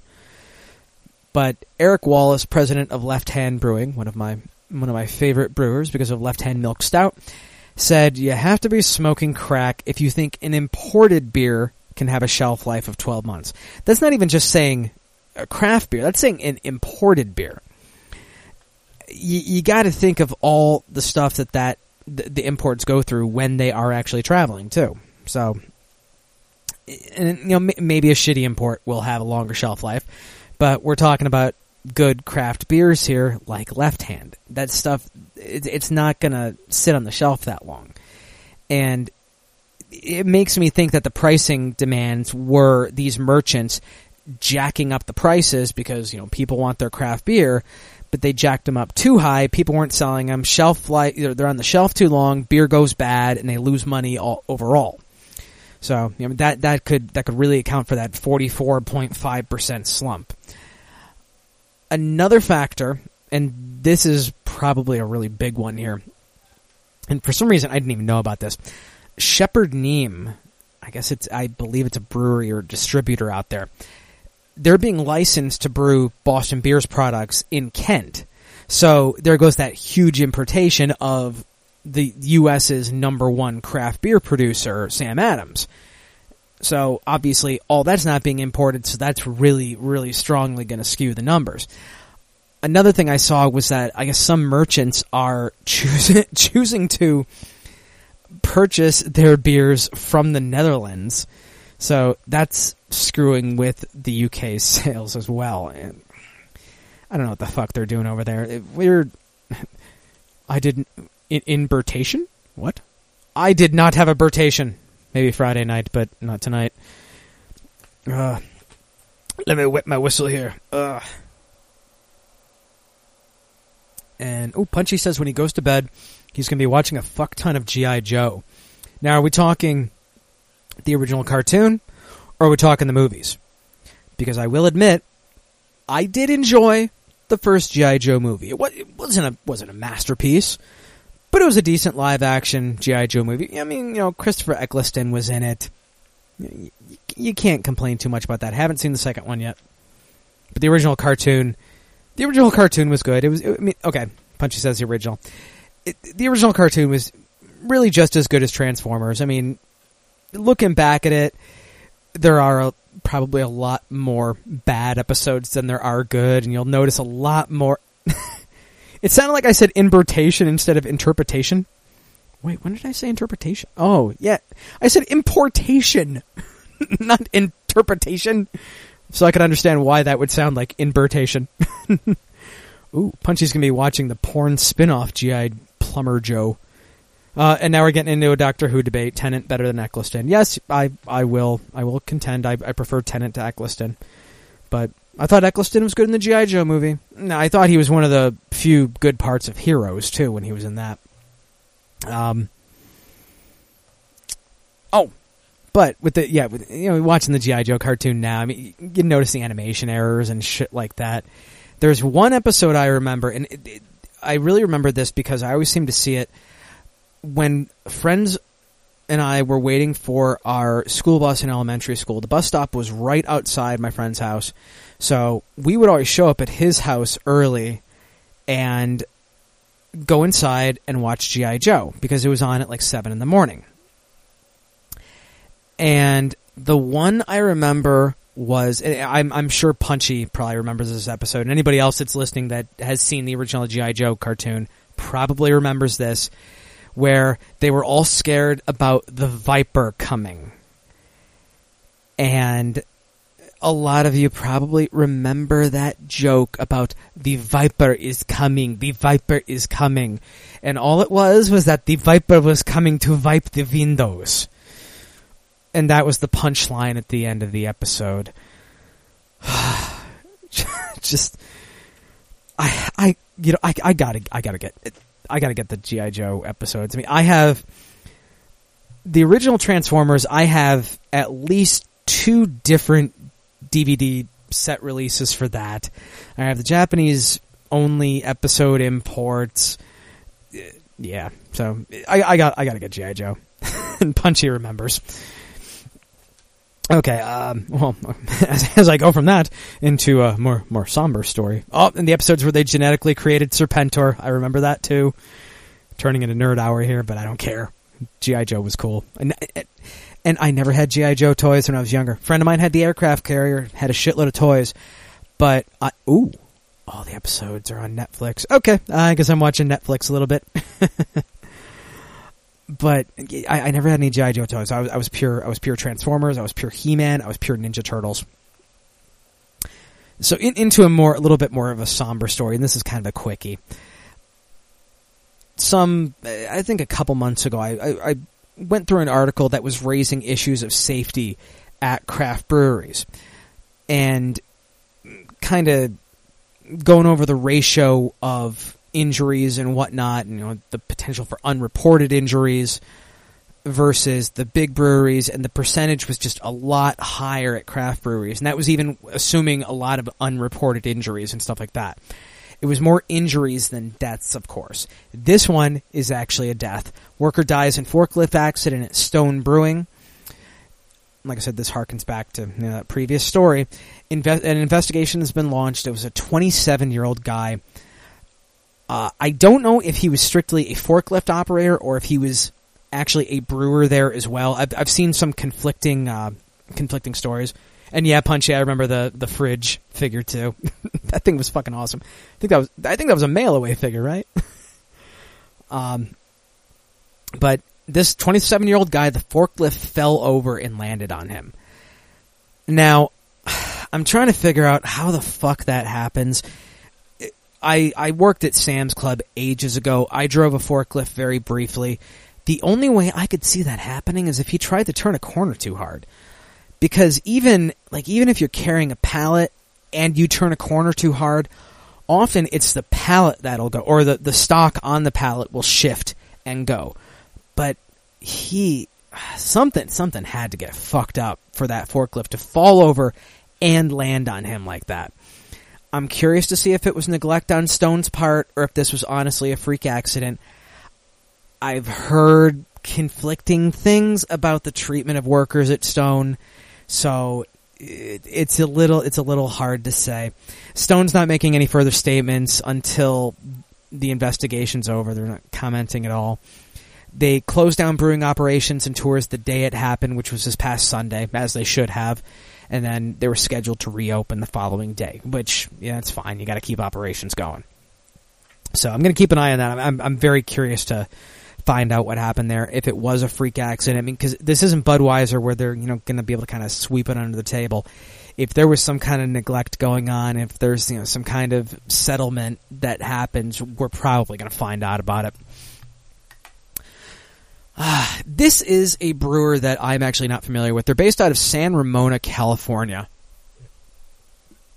They're called Schubros Brewing. And they're releasing what's kind of interesting. It's basically it's the same beer in a package. Two I can't say two bottles of it, I can't say two cans of it because they're offering it in a combo pack.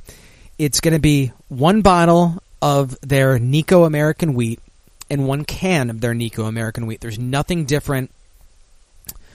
Um, ooh, poor Punchy. He got booted or he uh, got stuck.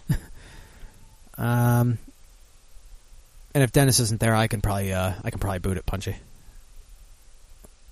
Sorry, chat chat problems. Okay, there you go, Punchy. Um, but uh, it, there's nothing different about the brew. It's the same beer, both ways, just a can and a bottle. I think this is honestly a brilliant way for people to honestly compare canned and bottled brews. Uh, more often than not, you know, I, you know, like for instance, I, I get a 12 pack of Purple Haze from Abita. I'm not also going to pick up a six pack of bottles with it. Yeah, There's no point to that with me. This is a good way to compare that just, you know, back to back. You know, if that can does affect the taste to some people. So, like I said, nothing else has changed in the brew. It's just the drinking vessel.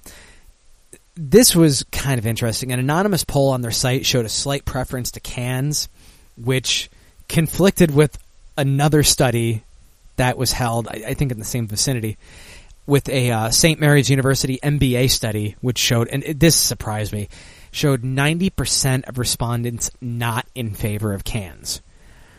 Now, it, I wish they had gone into more detail in this article as to why they did not like cans or whatever. You know, is it the taste? Do they like the feel of a bottle better? You know, something like that. But Schubros wants to use this kind of combo pack experiment to see if it's feasible for them to eventually adopt cans due to preservation qualities in the can because it does hold better in a can than it does in a bottle no matter what. Uh, environmental concerns, you know, more easily recyclable, shit like that. And they, they hope this combo pack will open some drinkers' eyes because they're even though more and more craft beers are delving into packaging in cans, and you see you see a lot more. You know, Founders is doing their all day IPA in cans now.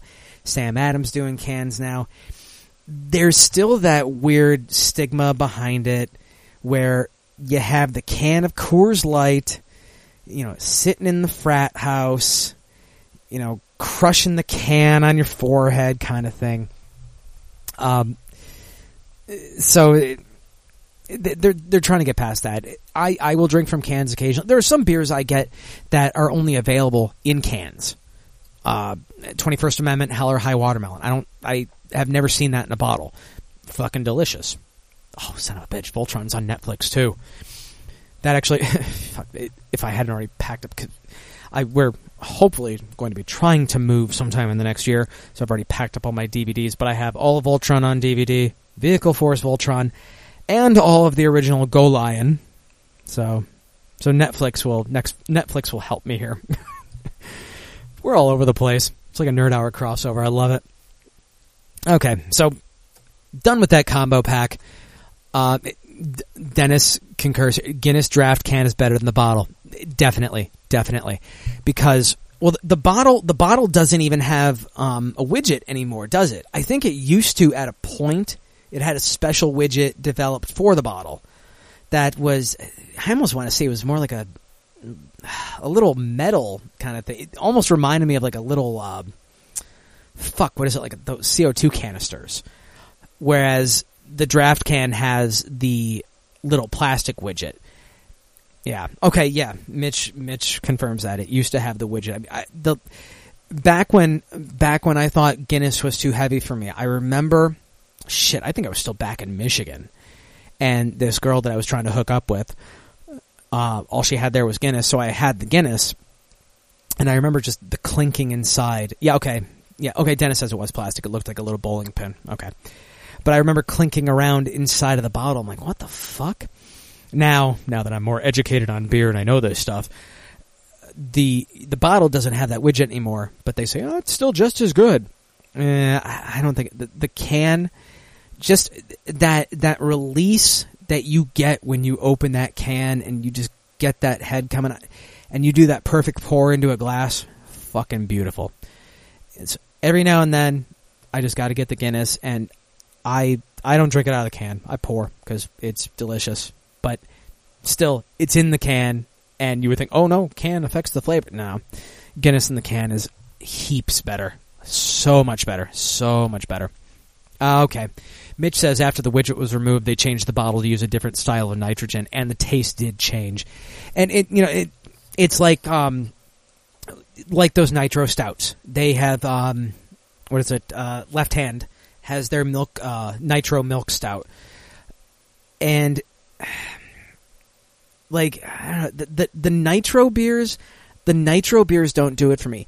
If it's on tap, if it's on tap, then okay because that's nitrogenating it in a more proper way.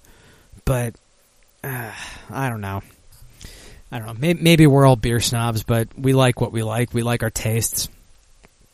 Um, so let me hit this list. The another top ten unusual beer flavors. Oh, and okay. And the last thing on changing a taste. Uh, Mitch said it was the same when they changed the color of the Coke can from the red to a white. Uh, something happened and the taste did change. I wasn't the only one who noticed. Talking about Coca Cola, not Diet Coke.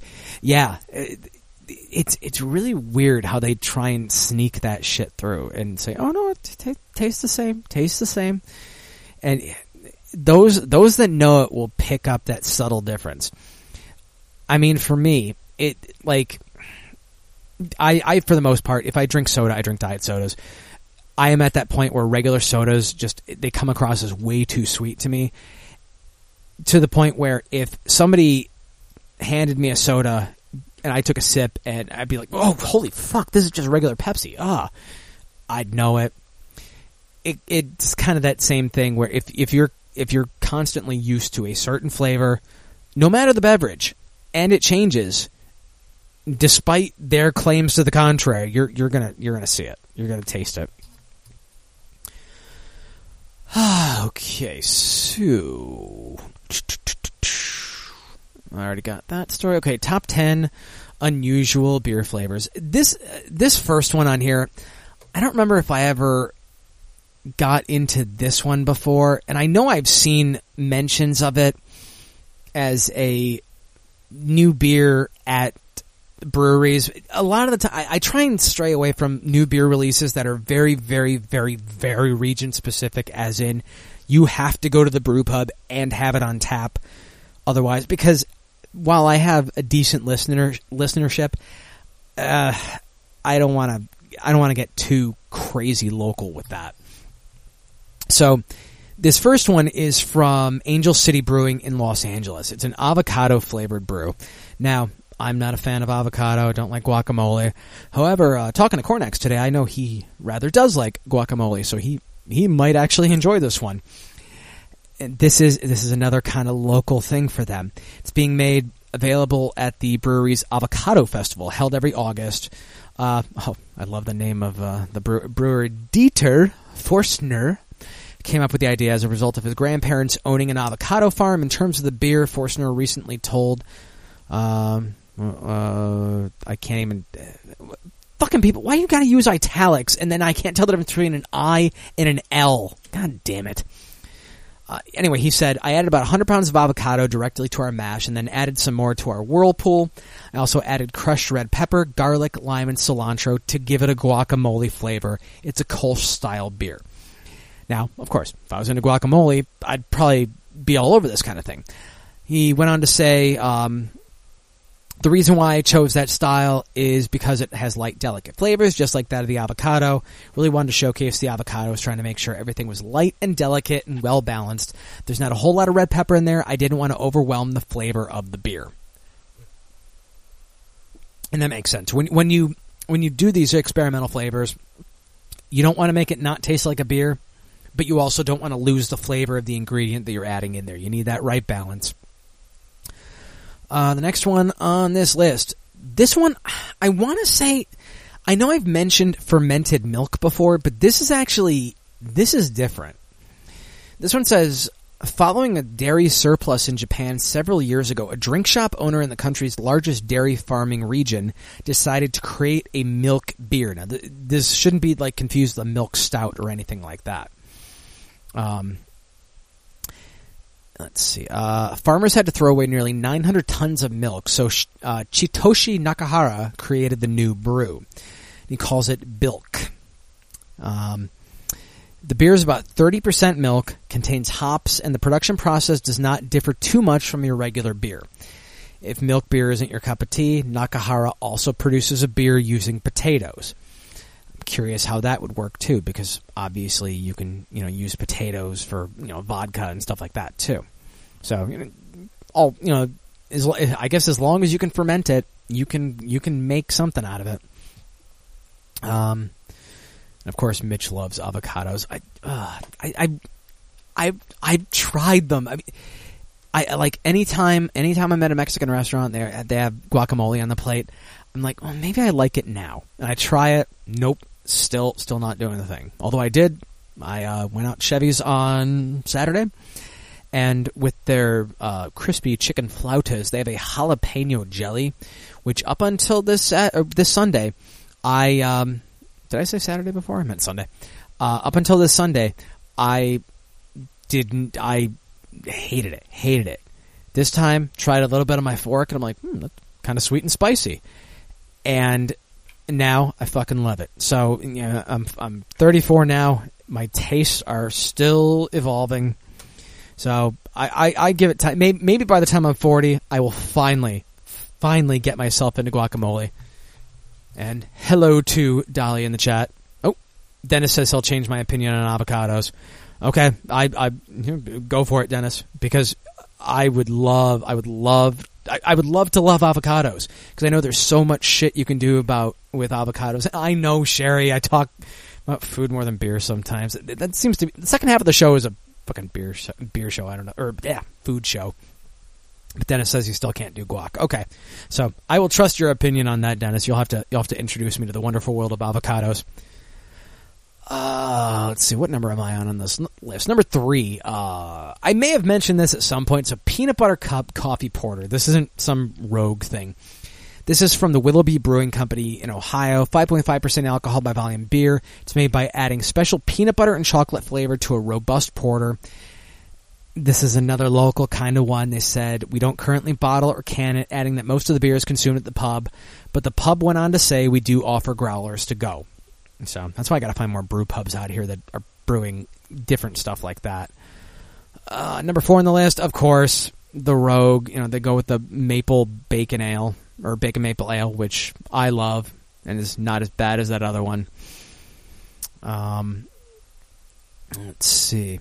This one was very, very interesting. And next time I'm in Michigan, I got to see if I can find this stuff.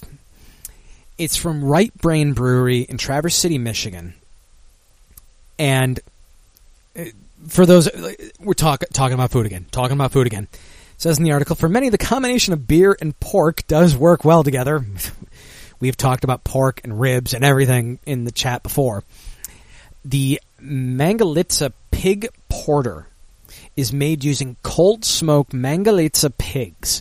The beer uses four pigs' heads, no brains, and three bags of bones in the fermenter. The porter has a smoky flavor with a bacon finish and big pig mouthfeel. Now, I enjoy a smoky beer. This sounds like the kind of thing I would fucking love. So maybe the next time I'm in Michigan, whenever whenever I do travel to Michigan, I am always always trying to find the local brews, and it's so much easier to find them out there, just because you know, 7-Eleven sells beer out there, unlike in Jersey. So there are a lot more places I can find the stuff. You know, back back before I really really got myself into beer, I was you know pretty much like you know smuggling Faygo Diet Rock and Rye across state lines. Now it's smuggling the beer back to Jersey. Oh, Dennis. I don't think putting four Susan Dean heads into beer would be as tasty. Trying to be nice, trying to be nice.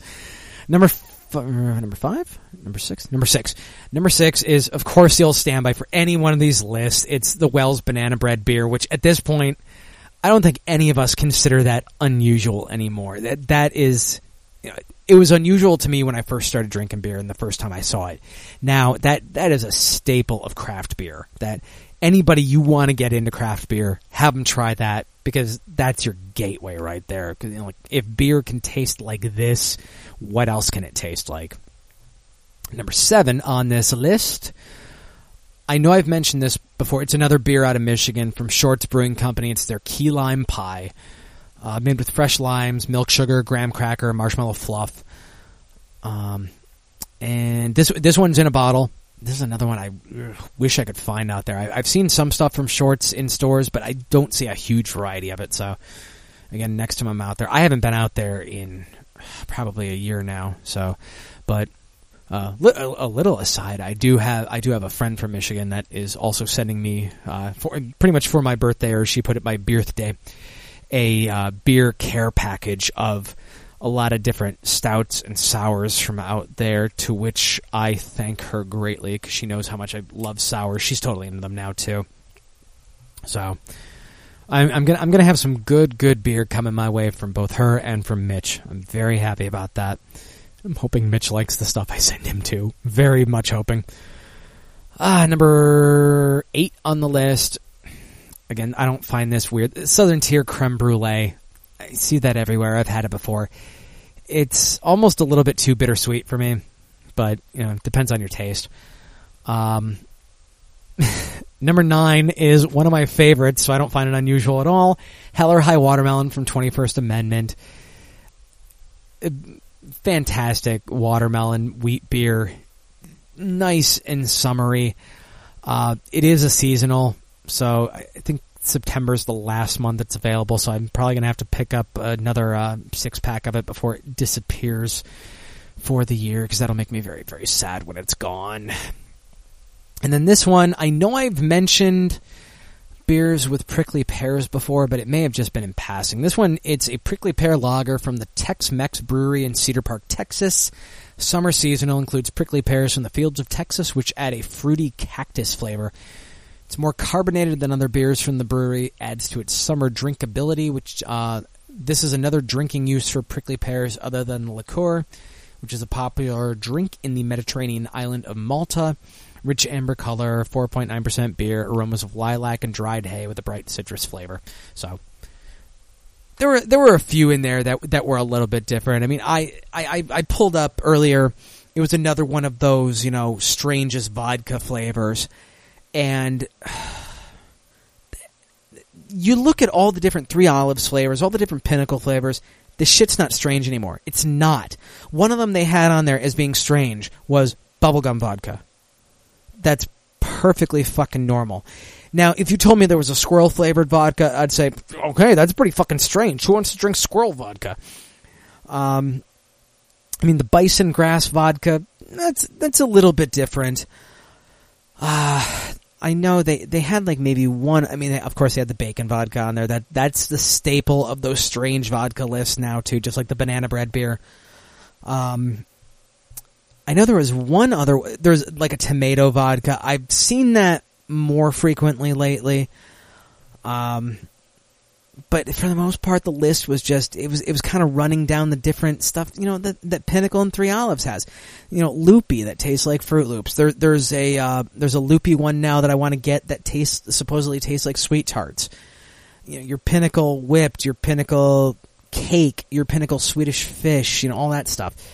It's not it's not strange anymore. It's not strange the bacon is just on the edge of strange now, and even then, it's not that strange anymore. I mean, I remember, um, what was it? I think it was on the, you know, for anybody that's still watching Bar Rescue, on the, um, on the, punchy in the chat, weed beer? Uh, just trying to do my show, guys. Hashtag JJ voice. Dennis doesn't like his flavored vodka though. He likes it pure, and I, I like it because I'll, I'll mix it with a with a soda. I mean, the loopy mixed great with like you know a, a you know cherry Pepsi and whatnot. Um, but fuck, god damn it! I know I was going somewhere with this. Flavored vodkas, flavored beverages. I don't know. I'm completely lost. Uh, well, yeah, I know. Yeah, Dennis mentioned like there's there's weed beer out. You know, there there's hemp beers out there. There there are a few. Um, I don't know if there are any vodkas like that, but for the most part, every everybody's jumping on those flavor bandwagons, and it's it's not it's not strange anymore. It's not it's not strange anymore. Um, oh, okay, that's what on the last episode of Bar Rescue there was there was some kind of cocktail they made. It was a I think they was supposed they called it like a Belgian waffle or something like that, and they said the drink itself tasted kind of like a waffle, and there was a piece of I, I, don't know if it was candied bacon or just bacon in there. It should have been candied, but mm, that's their fault. And the guys there were like, "This isn't a manly drink." Oh fuck you! There's bacon in your shot. That's manly enough. Deal with it. I thought it sounded good. Taffer didn't like it, but whatever. Um, you know what? Since since I am getting getting slightly lower on time, I might as well kind of kick into the new uh, beer releases and reveals this week. Because I I always I always hit tangents when I'm doing this, so I don't want to. I don't want to go into uh, Sir Darkside's show too much tonight because that would be very, very rude. So the new beer releases and reveals for the week. Uh, let me close out that link. Close out that link. Close out that link. This one, we're we're we're getting to that pumpkin again. This one seemed a little bit different to me though because I don't see a lot of um, barrel aged pumpkin beers. This one is Alltech Lexington Brewery Kentucky Pumpkin Barrel Ale. I know it's a mouthful there. This one's aged for six weeks in a barrel. I posted the uh, label in the uh, in the chat. It is supposed to be out within the next week in 12 ounce four packs. It's 10% alcohol by volume, so this one's a, a pretty pretty sturdy beer. Some will even come with a special pumpkin snifter, which I think looks pretty damn cool. I think, yeah, I have a picture of that. You know, kind of the the beer has that kind of orange tinge to it, or that you know that amber tinge, so it gives you that uh, jack o' lantern kind of feel to it. So I'll post that in the chat too. You'll see the snifter there. I have no idea if this company even distributes out by me, but if I was able to find the pack with the snifter, that's pretty cool. Uh, punchy, twelve percent your show name. Got it. Fuck you. Remember when when when Dennis when Dennis would Skype in and um, he would uh, play that clip. Wait, did you uh, Punchy? Did did you find Trooper? Did you find Trooper yet? If not, I still gotta look for it for you. Still gotta look for it. I was I'm gonna go to the liquor store again this weekend, but uh, we all know what happened there. Uh, so if again, if I find a bottle, I'm buying it for you, Punchy. Um. Oh, okay. And you know what? I, I don't think I'm to see this pumpkin beer, but stranger things have happened. It says that distributions in Kentucky, Ohio, Tennessee, Indiana, Georgia, New York, Florida, Wisconsin, and Illinois. So if the New York stuff makes its way over here, maybe don't know. Oh yeah, Punchy says in his defense he can't really go looking. Yeah, 'cause, uh, you know the, the whole the whole car thing. So uh, I'm at liquor stores enough. So honestly, if if I do see a bottle, I will pick one up for you and I'll let you know because I'll see it before before long at some point. Um, let's see the next one here. This is a uh, set of commemorative cans honoring Jaws and Captain Quint from uh, Narragansett Brewing. I don't even know if I'm pronouncing that right. I'm guessing. I know um, uh, D could uh, probably tell me better. Um, from well, actually, is she still doing the Sully Show right now, or is she on hiatus? I think she's on hiatus, but you guys remember her. Uh, they're using the 1975 retro image of the can that was made popular from the scene where Quint crushes a can of Narragansett to intimidate Hooper. And I think I actually have. Uh, I might have an image of it. Yeah, yep. Very, very retro-y looking can. Uh, and oop, damn it, damn it, son of a bitch! Why did I do that? Okay, okay, she is still doing Sully show. Okay, I'm I I've been so behind on my podcast, so I I'm sorry, Sully. I haven't been able to listen lately. I apologize. Okay, so that's the that's the retro can that they're doing for you know honoring Jaws and Captain Quint. All of their 12, 18, and 30 packs of cans are going to have the retro design available all throughout New England.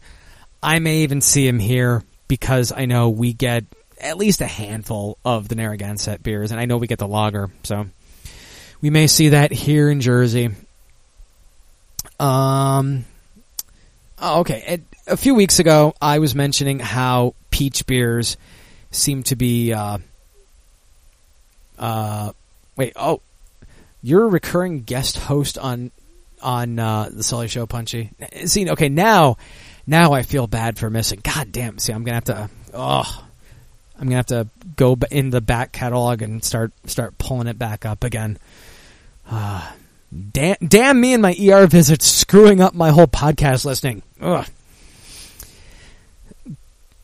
Okay, Punchy says he has been. So listen to the Sully Show on Sundays. Was it uh, Sundays at noon Eastern? I believe noon to two. I think, if I remember correctly. I need to memorize my schedules better. I try and be a company man. So, I've been mentioning how peach beers are getting more popular. There, there, are a few more coming out. Great Divide out of Denver, Colorado. They added peaches to their Grand Cru. It's a limited edition. Uh, I believe I have an image of this. So that's that's one nice thing that I can contribute to the chat. Or I can post these images of labels. Uh, basically, each show Sully says, yeah.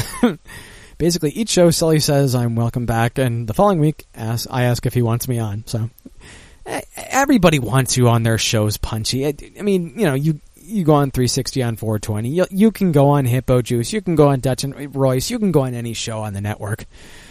Um, and then the other the other peach beer from uh, Mother Earth Brewing out of Kinston, North Carolina. Oh, you know what? I'm sorry, I didn't even finish with the the peach Grand Cru. It's a Belgian strong dark ale, 12% alcohol, so that's a fucking strong one. 75, 750 milliliter bottles, arrivals to be determined. Dennis says Sully's just being nice and punchy, just won't go away. See, that's that's why that's why I'm very careful about um, calling into shows because I want to make sure I'm actually wanted before I do so. Because most of the time, like the previous times I've called into shows like Dutch and Royce and stuff, I've had problems. So I'm very careful. I'm, I'm very, I don't know, I'm very timid about that now. uh, Mother Earth Brewing out of Kinston, North Carolina, with their beer simply called Peaches. It's a wheat beer with North Carolina grown peaches, aged in Chardonnay for a nice twist. So that sounds kind of good. It, when when you're making all these, you could almost say it's kind of a fad beer because I think peaches are a fad beer right now. They're good, but they're a fad beer, and not a fag beer, fad beer. So you got to make something a little bit different with it, and the Chardonnay is kind of a nice twist. Uh, 8.2% alcohol by volume, 750 milliliter bottles. It's releasing this Saturday, actually, August 24th. Um, Dennis says he won't call in the DNR or Hippo Juice. I'd be too petrified. Yeah. The, the reason I called into DNR, what it was actually, I think it was the week after my show started. So I, I wasn't even very technically sound with all my equipment. I, I knew how to do solo, you know, with my broadcast, but Skyping into other shows, you know, I didn't have the broadcast turned down yet. I was echoing on my end. It was a fucking mess. In fact, the one promo that I have where Dutch goes, "Oh, Kevin, you know, rookie, you know, great at video, horrible at everything else in his life." That was from that episode of DNR. So, uh, uh, I don't, I don't think I'm not witty enough for those shows, and I'm not saying that the other shows on the network aren't witty, but they're more slower paced where I can fit in with them better. yeah. Yes, not technically sound. Dutch ripped my ability to produce. Well, and to be fair, that was about six or seven months ago too. So I, I think I've gotten better, but I'm still not confident enough to call into those shows unless they really, really want me to. So, Dutch, if you want me to call into DNR, let me know. Otherwise, I'm staying silent. okay. Um, I think I got maybe one or two. Okay, yeah, two more here. Cigar City, Life is Like, Bourbon Barrel Aged Sweet Stout. This is pretty much local to Florida and wherever else Cigar City distributes, but I think I think they're very, very primarily Florida, getting all that goddamn good Cigar City stuff. I need to get down there and get some of their stuff. I'm always hearing about their beers. This one's an Imperial Sweet Stout brewed with cherries and cacao, yeah, I always pronounce this right, cacao nibs, aged in bourbon barrels. It's a collaboration with Mikkeller, so some of you are probably familiar with them. And their aim is to emulate a chocolate covered cherry. And to that I say, fuck yes, because I love a chocolate covered cherry. Now, obviously, limited quant- you know, quantities because it's an awesome beer, so why wouldn't it be? $25 a bottle at their tasting room, and there's also distribution statewide in Florida. So, beyond that, we're fucked. So, I mean, you know, Marie and Royce and Mersch could probably find this, but I'm fucked if I want it. And the last one for the night, Shipyard Mint Chocolate Stout. I previously reported on this, but now the release is solidified for November and then through February. Um, and I think I actually, you know, and I also forgot I have for uh, Cigar City. I have a uh, wrong window. Cigar City. I got a label. Post that in the chat, and then with this one, I know I posted this one before for Shipyard, but it's fucking awesome. So why not? And I know this is a beer that some people in the chat were saying, yuck, god damn. The description on the bottle is a dark, silky beer with aromas of chocolate and licorice, two flavors that I fucking love. Smooth chocolate and coffee flavors up front lead to a subtle spearmint finish. To fully enjoy all the flavors of this ale, it's best drunk at 55 degrees Fahrenheit. 9% alcohol by volume, 22 ounce bombers. I know, like I said, most of you probably wouldn't even get close to this because you're not. I don't know the the flavor combination. It didn't seem like it would appeal to you guys. I think it sounds fantastic if it's balanced well. If the mint's not too heavy, if the chocolate's not too heavy. Shipyard's other brews, I think, have been great. They're smash pumpkin, smash blueberry. So I kind of have high hopes for this, and I'm really, really, really hoping that I see it. If I don't, I will be you know genuinely disappointed because th- this is one that I've been looking forward to. I know I report on a lot and I say, "Ooh, I want to find this. Ooh, it's good," but this one I want to find. so with that, I guess it's about time to close out the show. So if you people would like, you can check out what we're talking about in the Facebook group. I will occasionally post random, random, random, random stuff in there. Some show related, some not, but for the most part, it's beer related. It's facebook.com slash groups slash alcohol by volume. You can follow me on Twitter at E-D-I-C-I-U-S. I, you know, tweet occasionally. That, that one's my personal account. And then there's at MLR underscore alcohol, which is the show Twitter. You can look me up on Untappd. I am Alcohol by Volume, all one word. Send me a friend request. Damn it, Dennis, I'm not being racist, you people. and of course, follow at More Like Radio on Twitter. Go to morelikeradio.com. Check out all our great shows. Download them from iTunes. Download, download them from morelikeradio.com slash downloads. And download them from morelikeradio.org. Coming up next, Unsigned Hype with Sir Darkside followed by Dutch and Royce. I will see you guys next week. Thank you very much.